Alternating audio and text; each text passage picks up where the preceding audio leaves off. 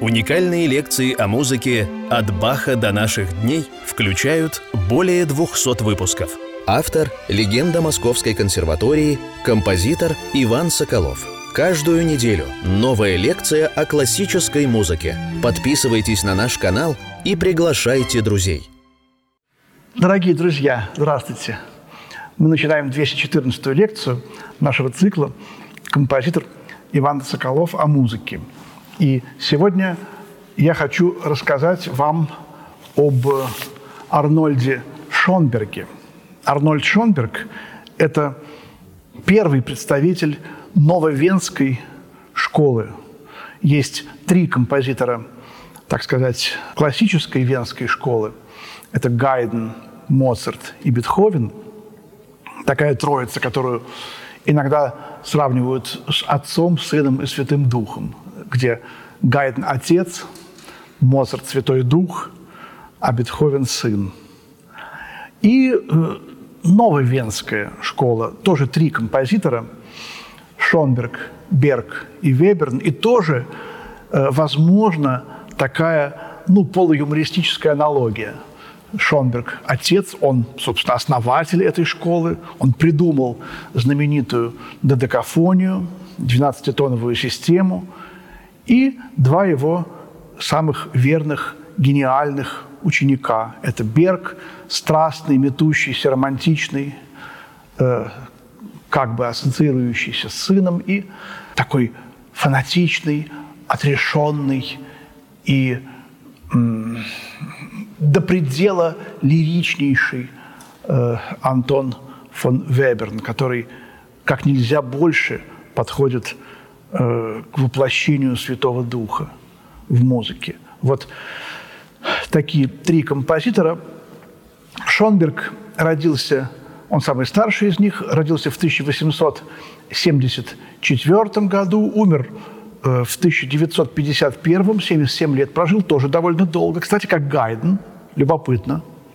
Гайдн тоже бог-отец из той школы. Совпадение, конечно, но семьдесят семь лет двадцатого века – это меньше. семьдесят семь лет гайдновских воспринимались как девяносто пять. Но, с другой стороны, Шонберг пережил две мировые войны и тоже достаточно долгую жизнь прожил. Очень любопытно, когда я начинаю думать, с кем он примерно в одно время родился. Какие это были разные композиторы. Например, в семьдесят третьем году, на год раньше, родился Сергей Васильевич Рахманинов, ни больше, ни меньше. Более разных стилей невозможно себе представить. В семьдесят пятом году родился Морис Равель. И вот как-то вот даже странно, что, родившись э, вот, э, в семидесятые годы, в семьдесят четвёртом году, ну, Чайковскому было всего там тридцать четыре года. Брамс еще вовсю творил сорок лет и не написал еще своих лучших э, сочинений. Уже родился человек, который создаст вот эту вот удивительную музыку, которая, ну, перевернула, в общем-то, все отношение к искусству и к музыке в двадцатом веке. А с другой стороны, была очень логична, потому что я напомню вам, друзья, вот эту мою, но это не моя теория, а о том, как человек осмысляет на протяжении музыкальной истории, осмысляет обертоновый звукоряд. Вот он. Мы берем громко низкий звук, а тихонечко слышим вот эти вот обертоны.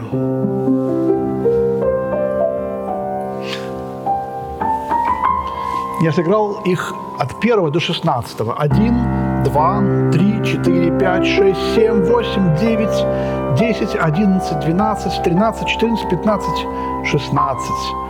Дальше семнадцать, восемнадцать, девятнадцать, двадцать.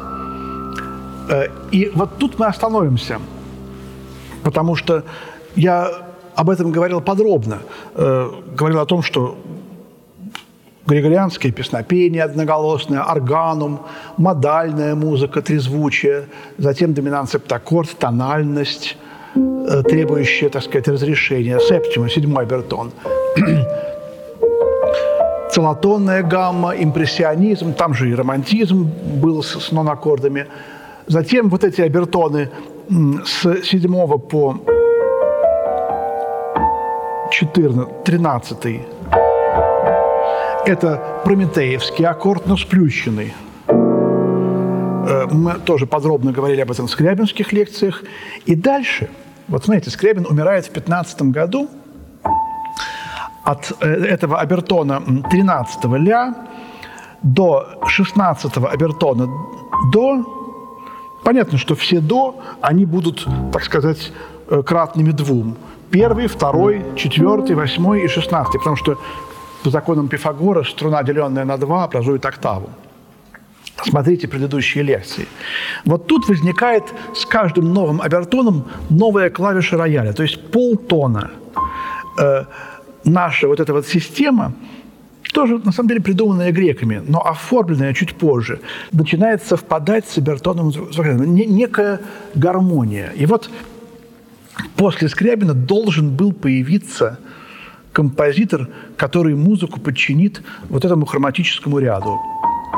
Им оказался Шонберг. Правда, многие композиторы с богатой интуицией, Рославец, Набоков, Обухов, создали сходные с шонберговской системой, в частности, в России. Также точно и Хауэр, и Хаба были в э, Европе. Обертоны идут все время плотнее и плотнее. Шонберг освоил этот ряд шестнадцать, семнадцать, восемнадцать, девятнадцать, двадцать, видите, хроматизм, а уже от двадцатого до двадцать четвёртого соль тут уже не хватает клавиш. двадцать, двадцать один, двадцать два, двадцать три там где-то и двадцать четвёртый. И дальше между двадцать четвёртым и тридцать вторым восемь обертонов, но всего пять клавиш. И так далее. Все сплющивается, и появляются четверти тона. То есть мы видим, что вот в этом, так сказать, развитии истории по законам этого обертонного звукоряда в сущности место Шонберга можно было предугадать еще когда-нибудь там в девятнадцатом веке, если бы кто-то обратил внимание на это. Может быть, даже, возможно, кто-то и, кто-то и нашелся. В октаве двенадцать полутонов, и когда музыка усложнялась постепенно в конце девятнадцатого, в начале двадцатого века, появилось такое ощущение хаоса, ощущение беспорядка. Потому что, ну, когда мы слушали симфонию Гайдна, Моцарта или даже Бетховена, или даже романтиков и Брамса, у нас было ощущение, что все-таки мы... у нас есть ориентиры, у нас есть гармония, у нас есть опора на трезвучие. Потом очень быстро, мгновенно расшатываться, потому что убыстрялось постепенно, как воронки, завихряющиеся, развитие, усложнение стиля. И уже... то, что было в тысяча восемьсот семидесятом году, писалось, и, и то, что писалось в тысяча девятьсот десятом, всего лет сорок, совершенно отличалось друг от друга. Я недавно э, спросил э, музыкантов, вот смотрите, музыка тысяча восемьсот семидесятого, ну, Брамс, Чайковский, и девятьсот десятого, даже я, я сказал девятьсот двадцатого, э, Стравинский, Прокофьев, ранний Шонберг, Хиндемит. Какая разница грандиозная. А теперь возьмем сто лет позже. тысяча девятьсот семидесятый и две тысячи двадцатый. Какая разница? В сущности, никакой. А теперь возьмем какой-нибудь там тысяча шестьсот семидесятый и тысяча семьсот двадцатый. Ну, не будем углубляться, но в сущности вот это развитие того времени, вот когда как раз формировалось, э, формировался язык Шонберга, оно было невероятно быстрым. И вот тут как раз требовался вот такой человек, как Шонберг. Вот. И он, э, когда мы занимались Скрябиным, который тоже этот путь быстро проделал в одиночку, нужны были люди, которые быстро проделывали этот путь. Начинал с Чайковского, закончил в сущности вот вот этим вот шонберговским стилем. Смотрите, тоже семьдесят второй год. В сущности, они, э, ну, однокашники. погодки с Шонбергом. Вот. И когда у меня тут от, открытый уже одиннадцатый опус пьесы Шонберга, когда Скрябин в один из последних своих годов жизни стал играть Шонберга, он поражался вот этой неорганизованности и хаотичности его музыки. Вот первая пьеса из, из опуса одиннадцатого.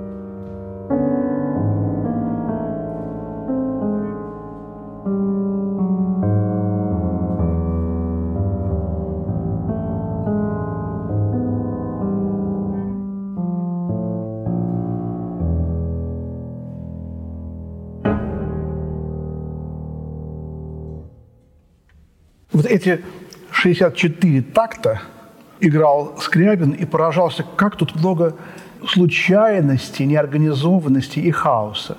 Для Скрябина это было так. Я сейчас играю и вижу, как здесь все точно построено, хотя я не играл эту вещь лет сорок. Был конкурс Бартака Листа, и там нужно было играть какое-то современное сочинение в восемьдесят первом году. Вот я это тогда вот играл в последний раз. Потом, правда, инструментовал в классе Денисова по инструментовке, сделал оркестровую версию. первых двух пьес из одиннадцатого опуса.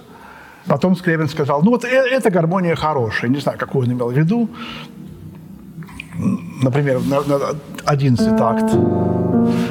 Но потом сказал, ну если так вот случайно все время сочинять, вот писать, что придется, попало, то где-то одна гармония может вдруг оказаться и, и неплохой, сказал Александр Николаевич. А с Прокофьевым была другая история, когда, значит, молодой Прокофьев, там был такой кружок э, вечера современной музыки, Каратыгин, Нурок, Нувель.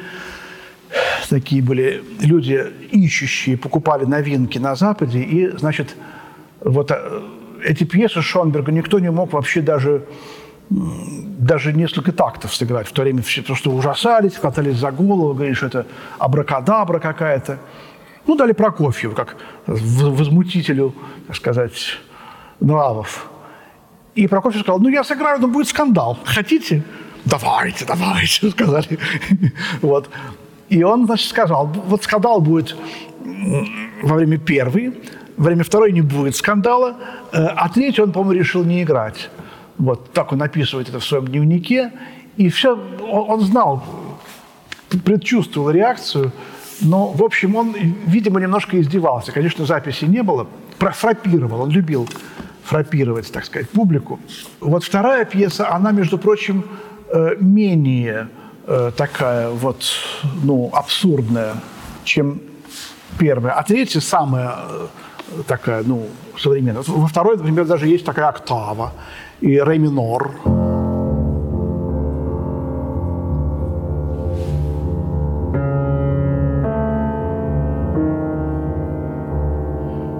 Какой-то туанельский лебедь Сибелиуса.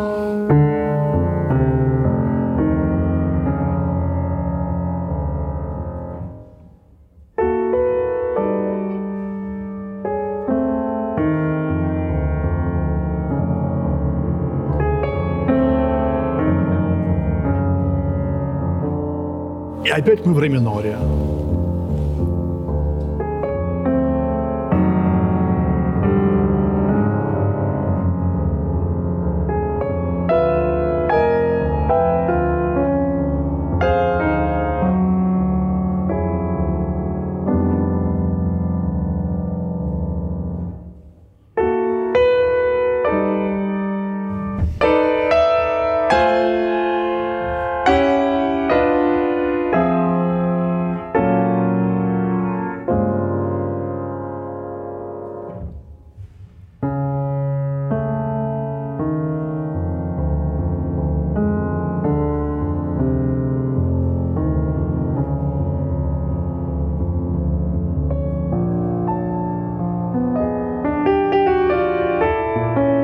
Наверное, это Скрябину понравилось.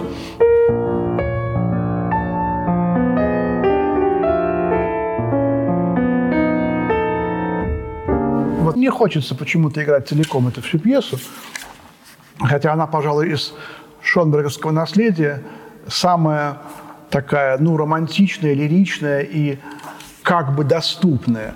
Вот этот какой-то аккомпанемент, напоминающий такое холодное, Черное море, Се... ну, не, не Черное море, а именно Северное море, Белое, скорее, море, да, какое-то, с какими-то такими темными волнами, и на этом море какой-то странный корабль. Вот я почему-то вспомнил случайно вот этого туанельского лебедя Сибелиуса, вот. Но картины Бёклина вспоминаются, например, «Остров мертвых».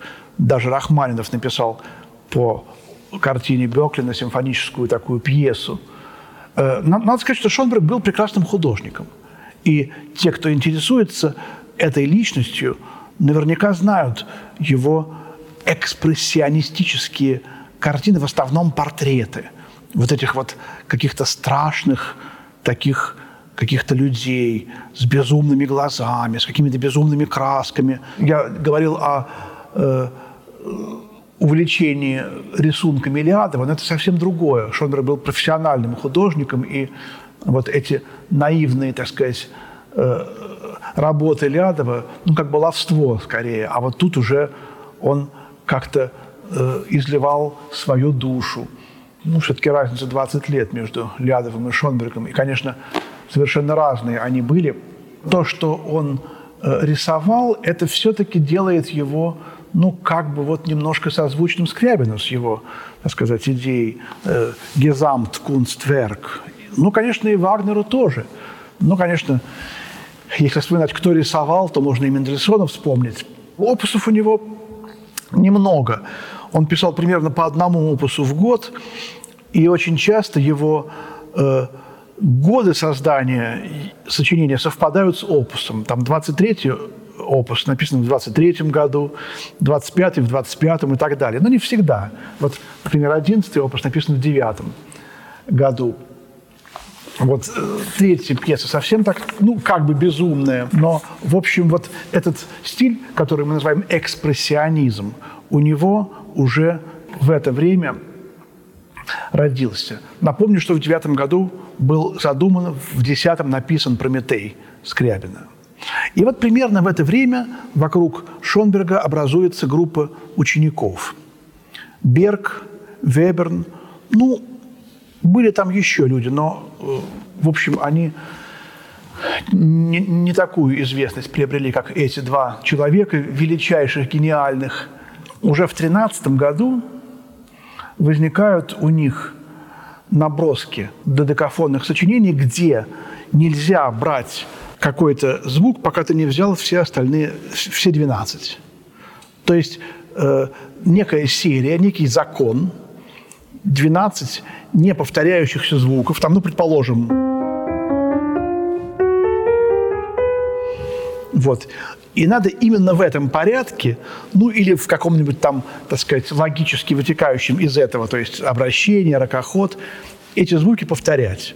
В, друг, в этом голосе, в другом и так далее. То есть очень строгая система взятия звуков. Есть такая потрясающая книга на русском языке, которую мне удалось купить в тысяча девятьсот семьдесят пятом году пятнадцатилетним юношей, э, в Ленинграде изданная.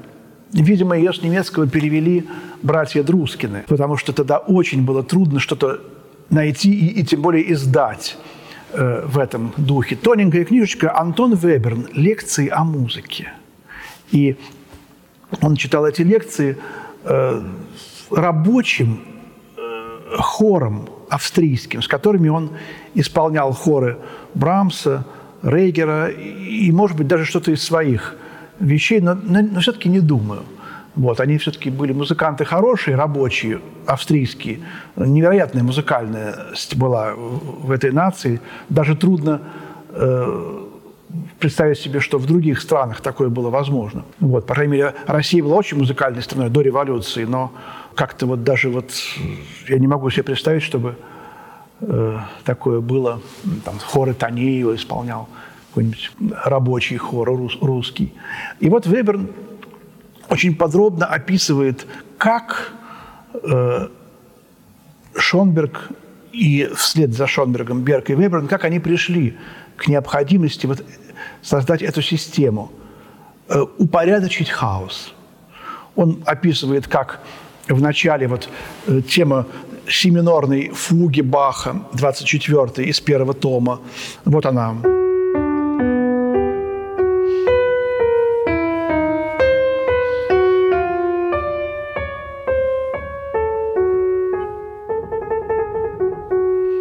Вот в этой теме есть все двенадцать звуков хроматической гаммы. Конечно, э, с время от времени повторяющимися другими звуками.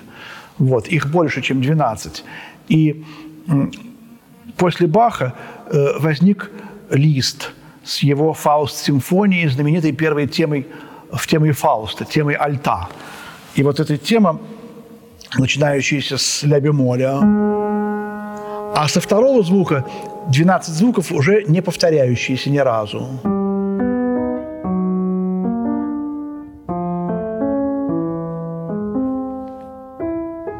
Ну, дальше уже вот эти вот четыре трезвучия увеличенных, они образуют, так сказать, все двенадцать звуков.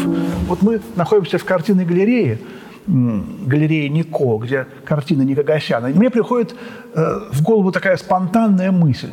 А вот что, если художнику э, сказали бы, вот у тебя двенадцать красок, вот ты сначала должен поставить мазок вот этой краской, потом этой краской, потом этой. Как это было? Но художник, он хитро бы поступил. Он взял красную и сделал бы там, где ему нужна красная. Он бы, потому что все-таки живопись – это не временное, это пространственное искусство. Вот, это такие какие-то фантазии спонтанные на, на тему, возможно ли додекафония в живописи, а возможно ли додекафония в языке. Вот у меня были такие эксперименты. Я хотел придумать слово в, в русском языке тридцать три буквы. И вот в году восемьдесят восьмом я задался такой мыслью – составить осмысленную фразу, в которой все тридцать три буквы встречались бы ровно по одному разу. Я такую фразу придумал. «Страх ям – чушь, плющ – еж, бык – йог». Ниц. Въезд F. А F – это змея. Вот здесь, в этих десяти словах односложных, тридцать три буквы. Вот. Потом я, появились уже в начале двадцать первого века книги на эту тему, и я нашел гораздо более литературно хорошие фразы из тридцати трёх неповторяющихся букв. «Любя съешь щипцы!» – вздохнул мэр. «Кайф жгуч!» вот, вот, вот это такая словесная эквилибристика. Ну, у меня она вышла из додекафонии, из идеи, а возможно ли додекафония в других видах искусства. У меня есть такой даже палиндром. Берг греб. Ну, в лодке ехал, Берг греб. А потом ему надоело, и он говорит: «Гребнешь, Шонберг?» Там в лодке сидит Шонберг еще, да? Вот. Шонберг греб. Берг гребнешь? Целая фраза. Вот. И так далее. Можно бесконечно продолжать. Вот. И, конечно же, это юмор, но Шонберг абсолютно серьезно. Его ученики, Берг и Веберн, они к нему относились, ну, как к некоему такому вот гуру. Есть письмо, не помню уже, чье к кому, учитель любит вот эти булочки. Не мог бы ты завтра утром съездить там в такую-то булочную на расстоянии там X километров, купить ему эти булочки и привезти там. Мы, мы с ним в одиннадцать утра собираемся попить чай, там, что-то вот типа того. И когда они приехали к Шонбергу, он сказал: «Сегодня я открыл в музыке нечто, что сделает немецкую музыку самой почитаемой, как минимум, в течение ближайших ста лет». Вот, между прочим, обратите внимание на патриотизм Шонберга. Подобные же фразы говорил и Веберн. Кто-то мне в шутку рассказал, что когда Веберна спрашивали, что такое музыка, Веберн говорил: «Музыка – это немецкая музыка». Меня это вызывает. Я очень люблю Веберна, о Веберне мы потом поговорим. Вот, но эта фраза у меня вызывает примерно такое же чувство, как когда Томаса Манна спрашивали, когда он эмигрировал уже, сбежал от Гитлера в Америку: «Господин Манн, не скучно ли вам без Германии?» «А почему?» – сказал, «без Германии». «А там, где я, там и Германия. Я в Германии». Шонберг был, конечно же, еврей по национальности, и он менял свою… Сначала он был еврей, потом он стал исповедовать католицизм, потому что он понял, что, ну, все-таки есть некое ущемление. Ему проще было, так сказать, быть католиком в Австрии. Вот. Но когда в Австрию пришел Гитлер, Шонберг мгновенно стал опять иудаистом, евреем. Вот это я очень в нем ценю и уважаю. Он понял, что как это, значит, я скрываюсь. Конечно же, вслед за этим последовала его иммиграция в Америку, где он и, так сказать, провел последние свои вот, вот до тысяча девятьсот пятьдесят первого года. И до сих пор э, жива дочка Шонберга. У него несколько детей очень поздних. Он последний, вот эта последняя вот дочка его в сорок седьмом году родилась, когда ему было уже семьдесят три года. И она жива, значит, ей всего там, ну, семьдесят пять лет сейчас. Эта идея, конечно же, была очень немецкая по сути. Интересно, что русские композиторы не получили такой известности, которые эту же идею развивали. Они, они потом как-то отказались от нее, поняли, что она довольно схоластическая и трудная, она очень сковывает, огромные гири на ногах. И ни, на, ни Набоков, ни Обухов, ни Рославец, кто там еще был, я точно не знаю, наверняка были еще, еще менее известны. Но даже эти три имени в сущности ну, практически неизвестны широкому кругу. А вот Шонберг, Берг и Веберн очень известны. Почему? Потому что они действительно гениальные, и потому что они, несмотря на эту, ну, в общем-то, уравнивающую э, систему, делающую похожими все сочинения, они стали индивидуальностями. Были другие композиторы, додекафонисты. Например, был такой Лейбович. Вот. Но у него вот, вот, чувствуется, что нет индивидуальности. Был замечательный ученик Шонберга и Берга, такой Филипп Моисеевич Гершкович, по-моему, второго года рождения или третьего. Он учился у них, он вообще родом из Румынии, Черновцы тогда был, было Румынией, вот, и он учился у них в Австрии, а потом, когда начался фашизм в, везде, там, в Европе, он стал, в общем, спасаться. И спасаться он решил не в Америке, как все, в общем-то, а почему-то в СССР. Вот. Нашел, где спасаться. И, значит, он приехал в СССР и остался там. Вот. И его, в общем, никто не тронул. Он нигде всю жизнь не работал. Он жил до восьмидесятого или восемьдесят первого года в Москве. И это было такое-то невероятное чудо, что вот тут в какой-то там хрущебе или в какой-то там многоэтажке где-нибудь там живет ученик Веберна или Берга, который с ними со всеми общался. Он, у него была жена, он преподавал частным образом анализ формы, гармонию. Был невероятно остроумным, остроумным человеком. Я его лично не знал, не стремился, боялся.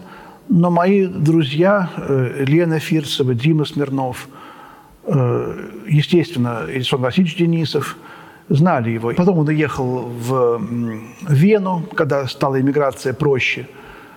Но он не нашел в Вене того, что он оставил там в тридцатые годы. Вена немножко изменилась за шестьдесят лет, за пятьдесят лет. И он в скорости уже скончался в Вене, там ярчайшая личность. Вот я говорю о том, что у него есть несколько сочинений. Он мало писал музыки, но кое-что я даже играл. Немножко в таком вот как бы абстрактно-додекафонном стиле. У него еще есть румынская рапсодия, но, видимо, так сказать, ну, как бы еврейская, но нельзя было называть сочинение еврейской рапсодией. В шестидесятые годы не напечатали вы у нас. Вот. Такая румынская рапсодия у него есть. Ну, он, он же, в общем-то, из Румынии. Волконский, который тоже, кстати, был первым, кто создал в СССР додекафонное сочинение, Андрей Михайлович Волконский, он рассказывал мне, это был пятьдесят шестой год, это была музыка стритта, строгая музыка, они тоже говорили, смотрите лекцию о Волконском, слушайте лекцию о Волконском. Он, конечно же, очень любил Шонберга, прекрасно его знал, и Цемлинского очень любил, знал музыку Цемлинского, друга и учителя, старшего друга, учителя Шонберга. Вот. И Волконский рассказывал мне, что он тоже же эмигрировал с Запада в СССР, когда ему было пятнадцать лет, родители вернулись на свою историческую родину и взяли с собой бедного Андрея, который, которому это было не нужно, находиться в тоталитарной стране, где преследовалось искусство, изжимался род поэтам, композиторам. Он все-таки потом как-то стал там, в общем, ассимилироваться в СССР, устроил ансамбль «Мадригал», рассказывал много, тоже есть книга. И он рассказывал, как он познакомился с Гершковичем и спросил Гершковича: «Филипп Моисеевич, ну почему же вы вот э, от фашизма-то убежали именно вот в СССР, а не в Америку?» Гершкович сказал: «Видите ли, я по газетам очень подробно изучил политику всех стран мира и понял, что только в политике Сталина находит свое полное и совершенное отражение додекафонии Шонберга». Вот. Шаг направо, шаг налево, расстрел. Знаете, а Шостакович тоже, он говорил: «Ну почему, я не, я не понимаю, почему я не могу взять ноту до два раза, если мне очень хочется, если мне очень нужно?» Какая-то такая вот, немножко вот такая немецкая пунктуальность, которая была нужна на том этапе развития обертонного звукоряда. Итак, друзья, я, наверное, закруглюсь, я еще не кончил, далеко не кончил рассказывать про Шонберга и продолжу рассказ об Арнольде Шонберге в следующей лекции. Большое спасибо, всего доброго и до свидания.